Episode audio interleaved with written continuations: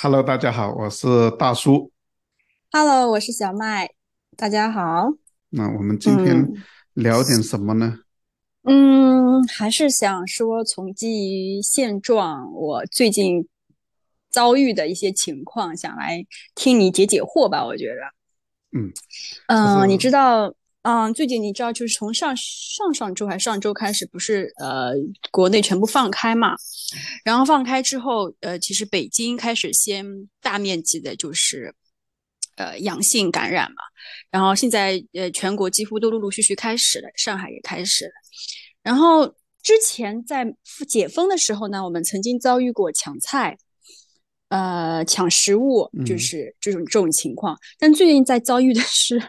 抢药，就我怎么感觉就是为什么每一次都是要去抢这个动作？然后呢？一打开朋友圈，一打开社群群，然后比如说一些社媒，都是在聊说，哎，怎么去一怎么去抢到药，第二个啊、呃，出现什么症状的时候，我们应该去去吃什么药，然后呢，要备什么药，就是就是各个平台各个各自都有发声，然后各每个个人也好，呃，公众人也好，什么所所谓专家也好，都在讲他们觉得你应该怎么去准备，但是我的感受就是说。就信息很杂，到底应该听谁的，或到底应该背哪些东西？然后我感受到是大家所有人都是恐慌，然后因为为什么去抢药呢？就是害怕嘛，对吧？然后焦虑，然后去备很多药。就是我想听听看，我不知道加拿大那边有没有这样的情况出现过，就是你是怎么看这个现象？因为这个现象我感觉就是每每一个阶段，就是最近越来越频繁，就是关于害怕和焦虑，尤其在这个病毒上面。我觉得挺奇怪的现象的，在我从远程去看国内正在发生的事情，无论当初封控的时候抢菜、嗯、还是说一夜之间解封然后抢药，其实我觉得整个模式是一样的、嗯、都是被动的应激反应，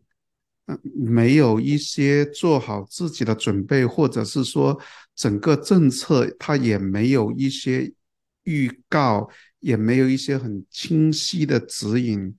那就会让所有的人无所适从，很没安全感。以前国内那些人、呃、包括我很多朋友，其他朋友也说，哎，你们加拿大或者美国其他国家你们都躺平了，你们政府不负责任了、啊。其实那时候讲大家其实不懂的，我们我也懒得去为这个政府去辩解。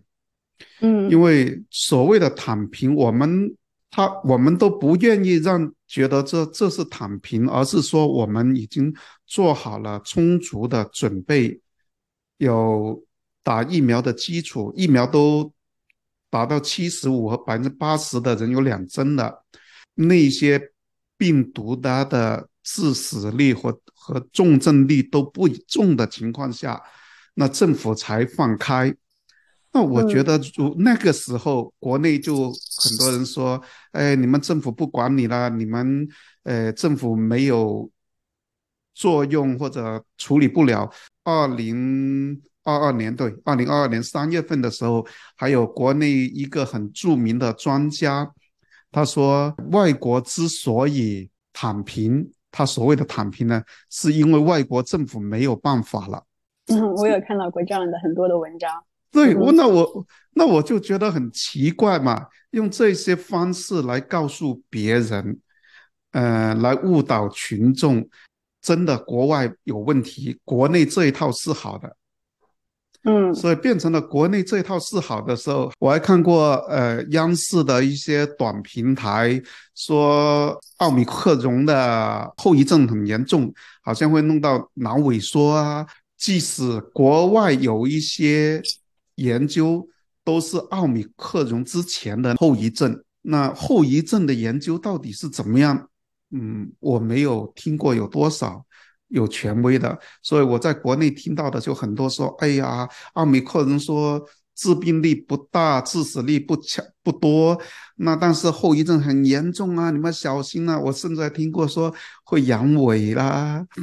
还会不育啦、嗯还有说会痴呆啦，会智力下降啦，我都是在国内这些小平台看的。我是觉得，我觉得可能这些情况是出现，但它应该属于是个例，也许不是这个病毒，它也会有这样的个例存在，但是可能展现，就是我不知道是媒体的报道原因，还是说因为现在社媒太发达嘛，就是大家都可以自己去发声，可能就把它这些个例当作是一个普遍现象，或者是认为是科学的的那个研究出来的结果。我觉得这个现就这种情况还是蛮多的，就是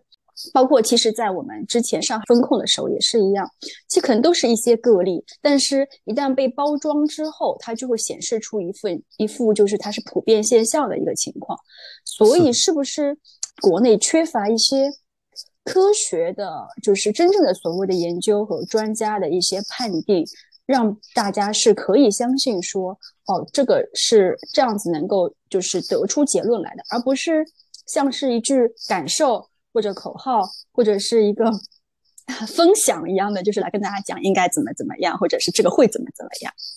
国内到底有没有一些专家做研究，其实我真的不好说。嗯，但是我能看到的是，在公众媒体或者发布出来的，我看不到。估计可能你也，我不知道你有没有看到一些真的很系统化的去告诉你这个病毒到底是怎么样。我看到的很多都是采访，包括钟南山啊、梁万年啊、嗯、这些人，他直接给出一个结论。对、嗯，包括你说现在钟南山天天，连我在国外都能刷到钟南山的短视频说奥米克戎的后遗症可以忽略不计，那我就觉得很奇怪了。前面的时候在十一月底之前，大家都说这个奥米克戎后果很严重，后遗症好严重，突然间隔了一个礼拜就说这个后遗症不严重，那到底他提供了一些什么证据呢？对，是，即使他是官员，他是政府认定的专家，有国家背书的专家，但是他只得出了一个结论，他自己的结论，那民众怎么去判定我要不要相信这个结论呢？这这是一个点啊，就是你觉得民众怎么判定相相不相结论？但是我觉得现在的问题是，民众呃大多数人吧，包括我曾经也是，我觉得我根本就不会去判断他这个话是不是真，或者是有没有什么依据，而是我看到这个视频的时候，我就我就相信了，瞬间就就又又又又又移过来了，就是所以导致，比如说他风向，我我们完全是没有一个自己的一个，就是他他们说什么，我们就是认为是什么，所以你就会发现。就是我可能一个月就前后就突然间就是选择是不一样的，是就是就是那我现在会觉得，哎，就这一个月来的病毒就变化这么快吗？就是这样，对，这是一个很搞笑的事情。对，因为昨天我还特意去看他的视频，嗯、呃，就是他他有一段是采访他的话，就是他的意思是说，呃，就再也不能用两年前的就是防控的这个方式去再用在当下。他的意思是病毒在这两年内变化很大，就这段话我是认的，就是你可以说是两年之后变化很大，但是那你你你为什么在，尤其是我印象很深，就是四月份的时候，上海当时其实是想要想要开放放开的时候，为什么在四月份的时候不是这样的观点？难道半年病毒也可以变化这么大吗？就是你的采访虽然是说两年变化很大，那么在这今年其实大家是变化最最多的，因为是突然间的封控，突然间的放开，那么到底是怎么去判断这个病毒的一个变化？就是现在我会这样子去思考，但是我觉得呃很多呃我现在也感觉到很多民众可能越来越就是说实话会有一点点失去信心对于这些言论，因为他们也感受到了嘛，就是为什么就像你刚才说的会造成恐慌，其实是因为呃一政府一开始说要放开这个时间段给大家太短了，虽然我是有收到过说呃告知我们就提前，当然也是其实是传出来的，让我们提前备好药物，然后有看到说呃上海上海这边要开始去做好医药的一个准备，但是应该就提前一周吧，所以等到真正的放开之后还是供应不上的这样的情况，所以它其实还从药物上面来讲就是供供给就是没有做好准备的。然后另外一块就像你说的，我觉得是它之前造成太多的那种病毒的可怕性，导致大家对于这个病毒的认知还停留在以前那种恐慌害怕，就是就是呃传染性极高以及什么致病率啊什么后遗症这样的一个情况。那么除了我在想就是说除了这两个，一个是政府的一个呃保障措施，还有一个之前造成的就是断章取义也好，或者是不知道哪里来的一些消息去传播开来的也好，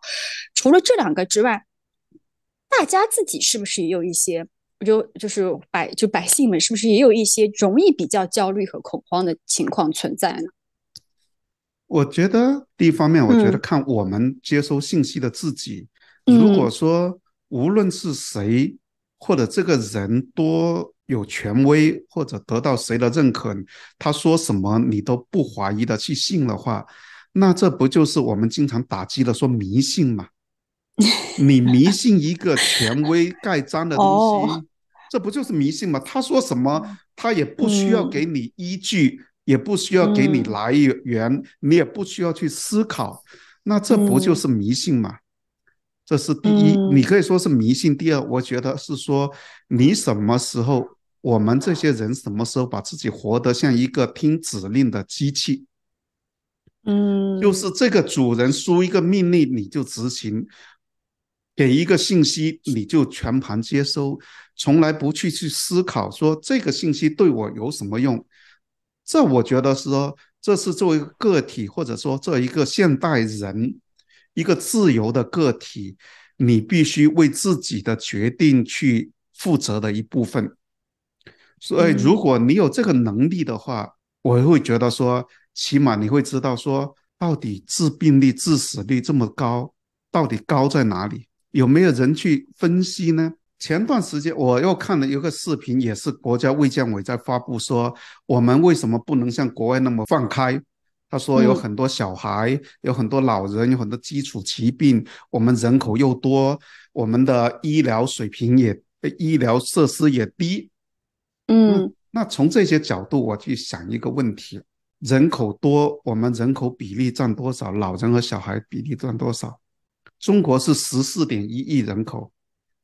印度是 十三点九亿人口，这么大国差两千万，差别有多大？人口密度我查了一下，中国的平均人口密度在全世界是排第五十五位，每平方公里只有一百五十亿人、嗯、而印度是排在十六位，每平方公里四百二十七人、嗯、那所以我就想，你人口多是一个理由吗？然后还有医疗资源不足、嗯、那我就问了，医疗资源不足，我想问说这几年动态清零，付大白的费用，核酸的费用，医疗用品的费用，这多少钱用到哪里去？为什么这三年时间你不准备好呃，或者放开以后可能造成的需要的医疗资源，呼吸机，药品，为什么有三年时间都没有去准备？那为什么作为一个民众我就要相信他呢？这是很值得考虑的问题。还有一个，有人说呃，等等啊，有人说当初封控你们又骂，现在放开你们又骂。我想问，当初封控结果造成多少次生灾害？我也记得说二零二一年八月二十日那个钟南山在接受采访的时候说，只要中国人口接种疫苗达到 百分之八十， 我们就可以达到群体免疫跟病毒共存。二零二一年我查了一下卫卫健委的网站，二零二二年三月二十三日卫健委发布接种疫苗的总剂量是 三十二点九亿， 三十二点九亿，只有这个数字，他没有说多少人，对，没有多少，没有跟我们说多少人中了，呃，接种了、嗯、多少小孩接种了、嗯、多少老人接种了，嗯，没有，只有 三十二点九。 那如果 三十二点九 按照第一刚开始说疫苗两剂就有效，那其实十四亿人已经接了一遍还有多了，嗯，这是三月份。专家的话到底有没有依靠呢？钟南山是中国最权威的专家了吧，说 百分之八十 就可以免疫、嗯、但是为什么二零二零年三月份的时候，三月份四月份对上海下重手，然后全国开始大封控？那所以这些决策是不是基于科学？每一个民众你有自己的判断和分析，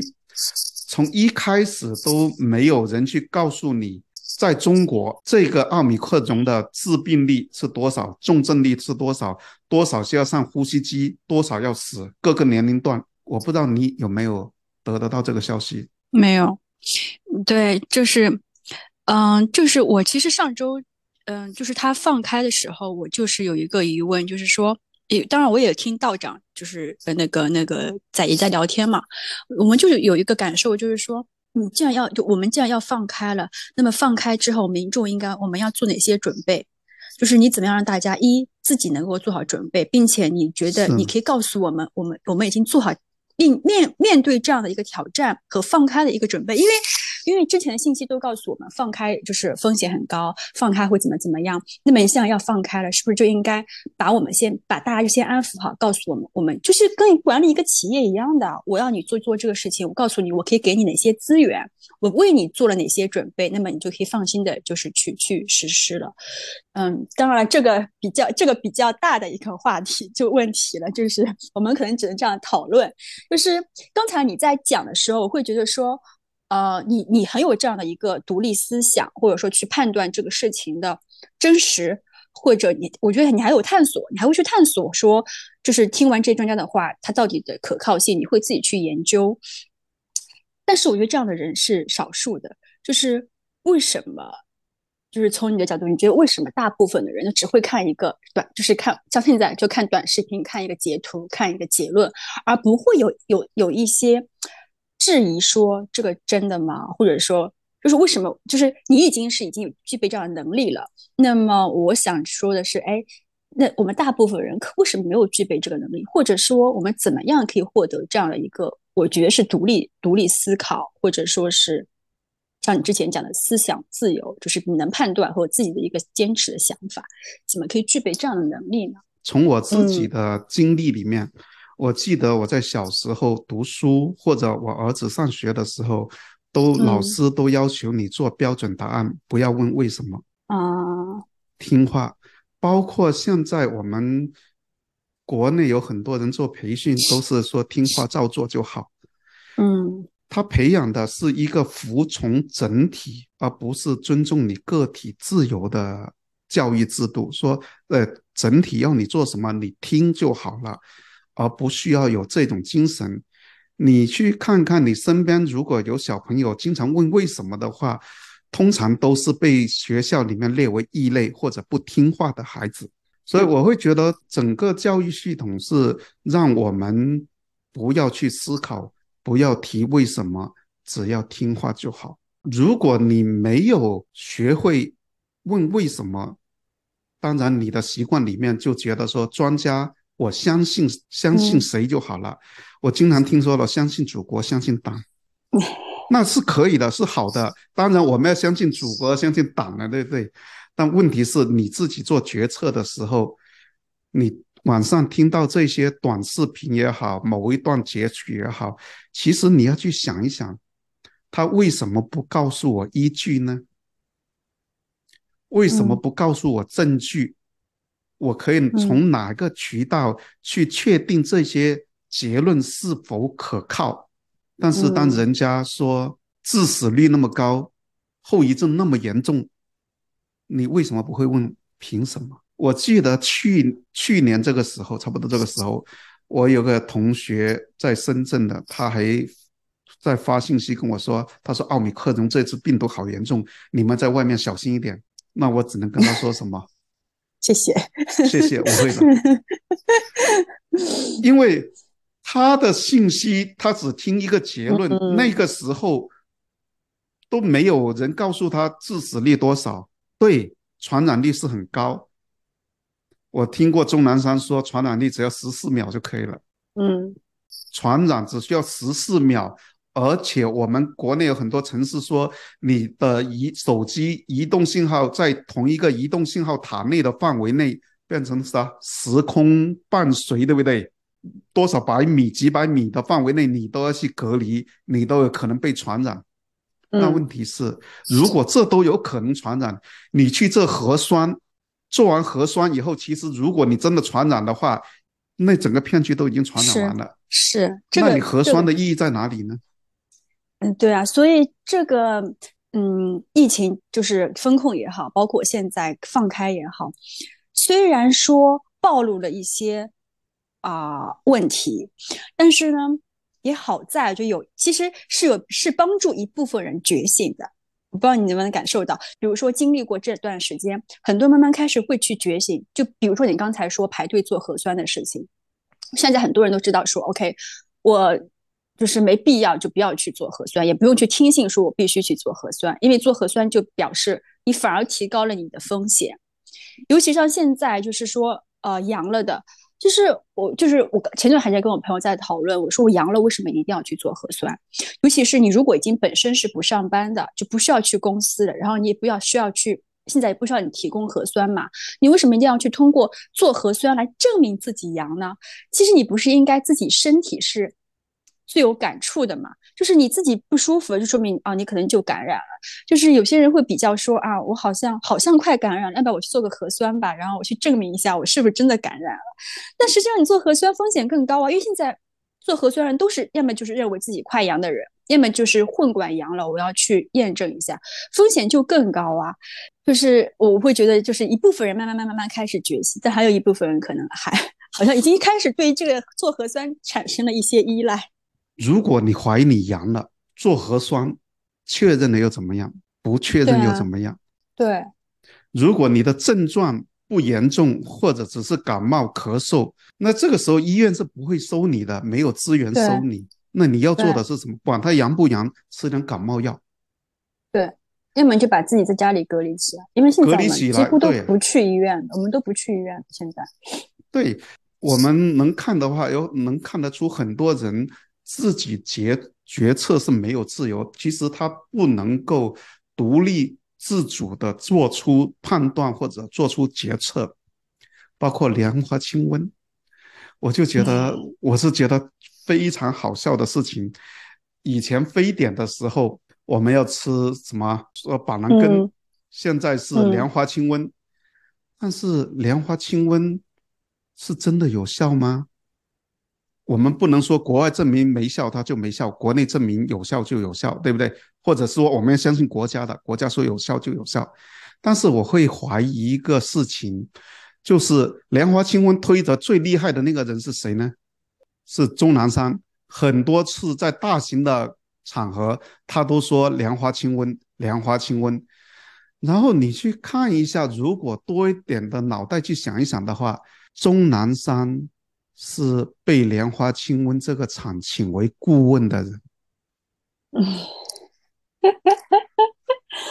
哦，你还查了这个资料？对，这个资料其实中国是公开的呀。哦，这个到底是不是叫利益冲突嘛？一个专家做一个药厂的顾问，然后推荐这个药厂的的药品。莲花清瘟从立项到研究上市十五天时间，一个药品十五天时间，你觉得它的可靠性有多大？嗯、那这是我们自己判断的。嗯，就是就是大家就是已经靠到说需要就是备药来来给自己安全感。我也我也蛮蛮好奇，你对信息的过滤或者判断不清楚，没有一个很明确的思维方式或者说决策方式。你听到什么、嗯、你就慌张，你就行动，就是听到一个指令你就行动、嗯、现在到处都说没有后遗症没有后遗症没有后遗症，又说有有另外一些又说的你看放开了就死那么多人，放开是不对的，我们要重新动态清零，有这样的声音。有很多人还认为说之前被洗脑洗的说这个病毒很重要很严重会死人的，所以我要多一些药来救命、嗯、其实这是过去几年对这个病的妖魔化而造成的后果，而不是这几天造成的、嗯、因为国内很多人都被说提到这个病毒脸都青了。两个月前有一个国内的朋友来到这里，来到一下飞机就确诊了，确诊脸都青了，你知道吗？脸都吓青了，嗯，脸都吓青了。然后我们告诉他没事，这个房间所有人都得过，然后给他吃点泰诺，吃了两天以后他就觉得，哎，这也没什么，怎么跟国内说的不一样？所以所以当时不是说呃新冠的那个次次次危害有次那个影响，就是很多人其实是产生了心理疾病。是的，因为产生心理它就是就是一这种焦虑啊、恐慌啊，就是这种我会觉得嗯就是值得嘛。但可能就像你说，它是很多很多因素和长期的一个累积，就变成了它这样的一个一个现状。我我自己觉得，我觉得听完我还蛮蛮有启发的，就是我突然觉得，之前你跟我讲说关于信息的一个决读取或者是判别，你认为是种自由嘛？当时我还不理解，就是这么这怎么这怎么会是自由呢？这不是因只是怎么看信息吗？但现在我会觉得好像是个自由，就是你你你被你在看你被信息和被媒介影响的时候，你是不是保持一个自己的一个想法坚持？就是如果你能够不被左右，有清晰的判断，其实你就是一个自由人。你不是被裹挟的，你不会被外界的声音和媒介裹挟，不会被外面的焦虑恐慌裹挟，就是你这个是自由的。就我好像理解了。嗯，现在这个信息泛滥的年代，无论谁无论什么机构，他都想操纵你，通过信息来影响你。嗯，那作为一个自由的个体，嗯，或者是说正常的人，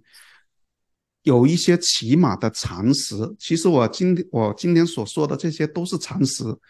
呃，不需要是医学的专家都可以做出的猜测或者呃疑问去想，诶，这是为什么呢？人家说致死率高，这个病毒很严重，那你告诉我怎么严重法行不行？你从哪里得出来它是严重的？现在你告诉我说这个病毒后遗症可以忽略为无，钟南山说现在后遗症可以呃忽略不计，可以当它没有。但是你告诉我为什么我能当它没有？你做了多少研究这几年？嗯，奥密克戎在中国传播起码有一年多了，那有多少案例？你追踪了多少？你有没有研究？能不能公布给我们听？嗯，嗯，为什么说三月份都做打了三十二亿剂疫苗，超过人均超过两剂疫苗了，都没有人告诉我们说为什么不能跟病毒共存。我我就觉得说，其实作为一个有自己决策能力或者思考自由的人，其实很简单的，无论是谁给你一个结论，你要去问他是怎么得出来的，让他给你一些、嗯、一些事实的证据，你要有一些实实在在看得到的东西，嗯，或者一些呃数据，否则的话它只是一个结论，你根本不知道这个结论可不可靠。如果它给你一些事实或者一些数据，起码你可以去印证这个数据是不是真的。如果它引用的数据是假的，嗯，那你就可以不要相信它的结论了。但是如果一个人只给你结论，根本不告诉你这个结论是怎么得出的话，我会在想这个人呢，要么就是一个骗子，要么就是故意想带把你带骗。嗯，但是嗯，你讲这个时候我这个话题时我想到就是另外一个嗯、呃，就前段时间在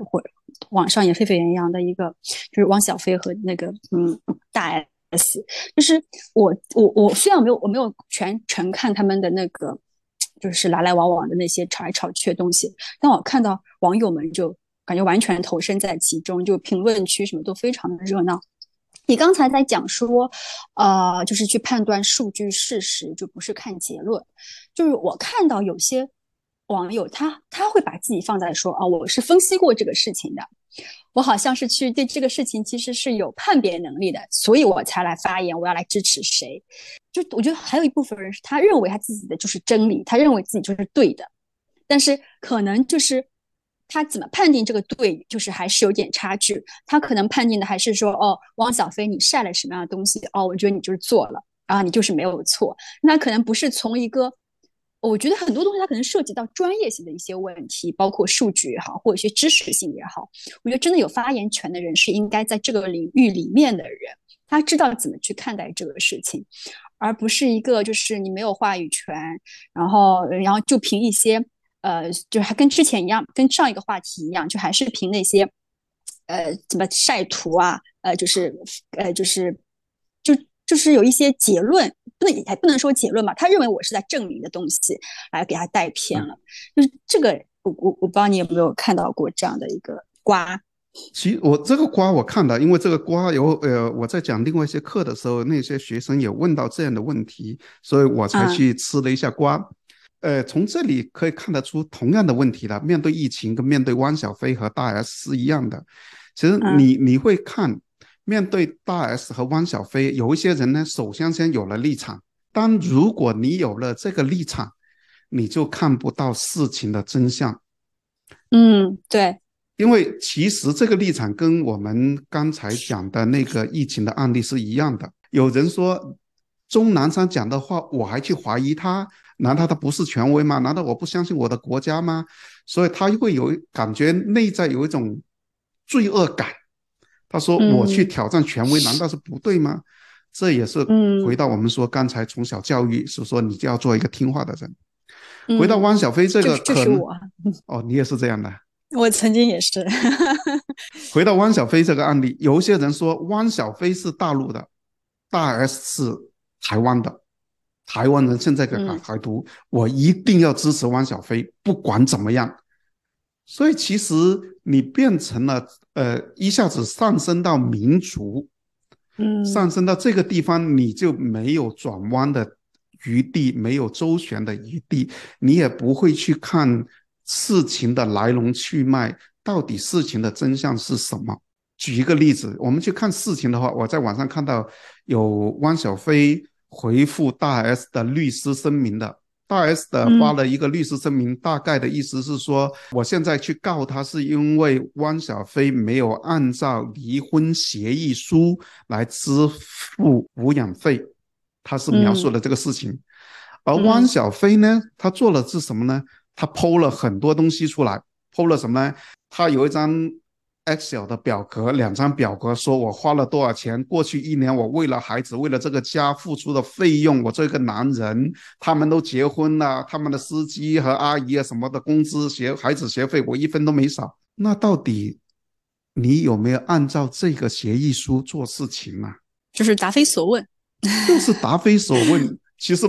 其实很简单的一个例子，这个例子就是像早上起来我问你，哎，小麦你今天刷牙了没有？哎呦，昨天我加班加到很晚，你知道累都累死了，今天闹钟响了我还不想起来呢，后来急急忙忙的起来，然后煮了早餐，呃还呃用了一个最好的唇膏，我新买的那个唇膏，还画了眼线，说那么久、嗯、没有回答问题，你刷牙了没有？有没有刷牙？哎，我今天早上忙都忙死了你看，然后我领导又催着我怎么样、嗯，到底你刷牙没有、嗯、为什么你不在同一个频道上去面对呢？我在这里不是说大 S 说的是真是对的、嗯、但是大 S 他说的事情是你没有按离婚协议，说的是没有按照离婚协议执行、嗯、而且他敢于向法庭做、嗯、但是汪小菲没有直接回答问题，而诉诸于一种想领嫂的那种感觉，到处诉苦、嗯、很委屈很委屈很委屈的感觉、嗯、委屈什么？事实是怎样就怎样，你有做了你告诉他我有按照离婚协议执行，那去法庭应诉就好了，那你为什么像想领嫂一样呢、嗯、还有一篇我也觉得很有搞笑的、嗯、大 S 说我不想再把这件事情升级了，我很尊敬汪爸爸和张兰女士，发自内心的尊敬，然后汪小菲就回了一个，好嘞，你现在是真的爱我爸妈的话，你回北京了吗？逢年过节回来啊，你也犯不上我爸妈没人管啊，在北京待你都能死啊。哎呦，这是啥意思？又是一个泼妇，一个大男人，真是的，又是一个泼妇。那问题就来了，他说尊敬你爸，没说爱你爸，估计大家都能明白爱和尊敬是不一样的。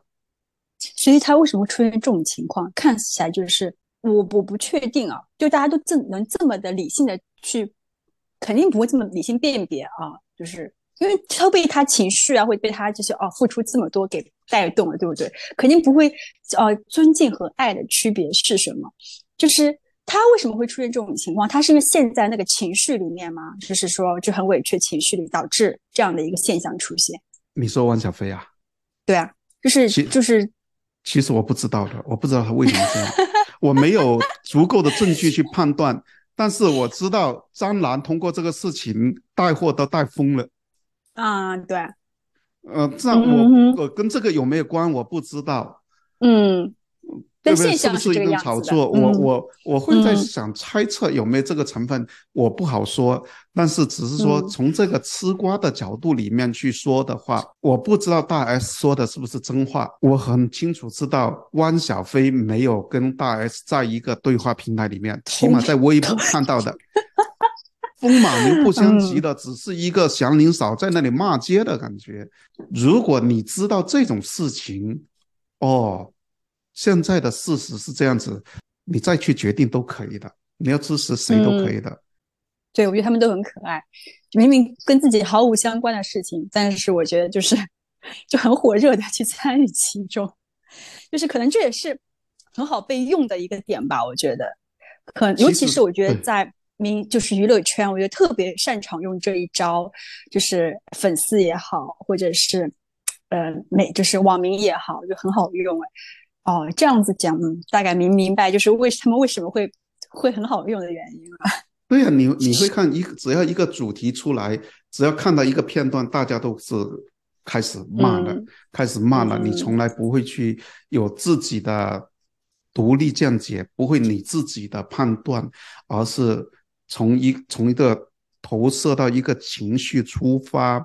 或者崇信迷信某一个权威，或者迷信某一个偶像，这其实我会觉得说，表面上你看说你是自由的，实际上我会觉得说你的精神、你的思想是被人对失控的，是被人操纵的，是被人影响的。嗯、这也可能，这也就是为什么国内的 P U A。现在还流不流行不知道，前几年的 P U A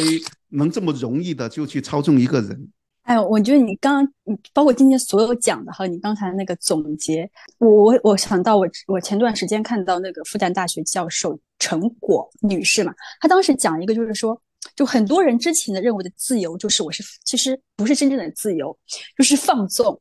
和宣泄，她其实是处在一种失控的状态。那她说。嗯是对，还有什么是真正的自由？就是就像你刚才说的，我觉得他就是不是被媒介、被外在东西所影响的，他其实是一个独立的思想。那个时候他自己，我觉得他是一个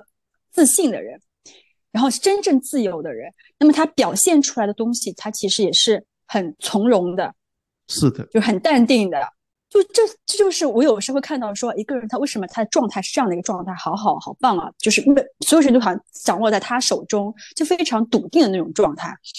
那我觉得你刚才分享的东西就是一个元素之一，就他有自己一个独立的一个思想，他是真正的一个自由人，是一个很优雅的人。我觉得在思想的层面是没有人可以控制你的。即使别人企图去控制，但是这一点你是完全有能力自我把握的。在身体上，虽然我们处的环境里面可能有人强制你不能做这个，说话说出来你不敢说这个东西，有些话你不能说不能做，但是思想的决定权是在你，我们每一个人自己。连这一点我们都被人操纵的话，也许你说我现在能上街，我怎么不自由呢？我能去买菜，能做饭，能下馆子，能唱 K T V， 我比你们自由多了，你看多好啊！你看我现在叫个外卖都很自由。那如果你只是停留在这种最基本的生存阶段，这种物质欲望的自由，那你把它认为自由也可以。对于我来说，作为一个有独立人格的人，起码要开始去独立判断这些信息是不是为我所用，对我来说有什么影响。人家发出来的这个观点或者这个结论是否可靠，我是不是要听他的。我也是很看重的一点，就是我自己思想的自由，我做决定的自由。对，我觉得就我觉得这是一个过程吧。我觉得我自己的感觉，我身边的人也好，或者是我们也好，我就慢慢的开始去学着